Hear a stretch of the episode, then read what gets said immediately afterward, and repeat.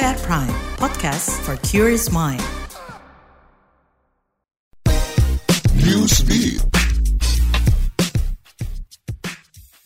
Presiden Korea Selatan Yoon Suk Yeol memveto rancangan undang-undang yang menyerukan penyelidikan terhadap istrinya Kim Kon Hee terkait dugaan manipulasi saham. Dikabarkan Presiden Korsel itu mendukung mosi yang meminta Majelis Nasional mengkaji ulang RUU Penasihat Independen. Meski sang presiden mendukung, melansir kantor berita Yonhap, partai berkuasa menolak berpartisipasi dalam pemungutan suara lantaran menganggap aturan ini sebagai upaya mencelekan pemerintahan yang sekarang. Istri presiden dituduh memanipulasi saham dealer mobil BMW di Korea Selatan. Meski sudah membantah tuduhan tersebut, masih ada desakan penyelidikan lebih lanjut kasus tersebut.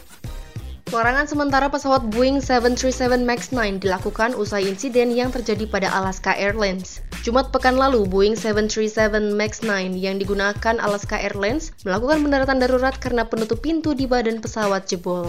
Kurang dari 24 jam kemudian, sebanyak 171 pesawat varian tersebut dikandangkan, termasuk seluruh armada 737 MAX 9 di AS. Maskapai seperti Alaska Air, United Airlines Holding Inc., dan Aero Mexico kemudian mengandangkan semua pesawat mereka.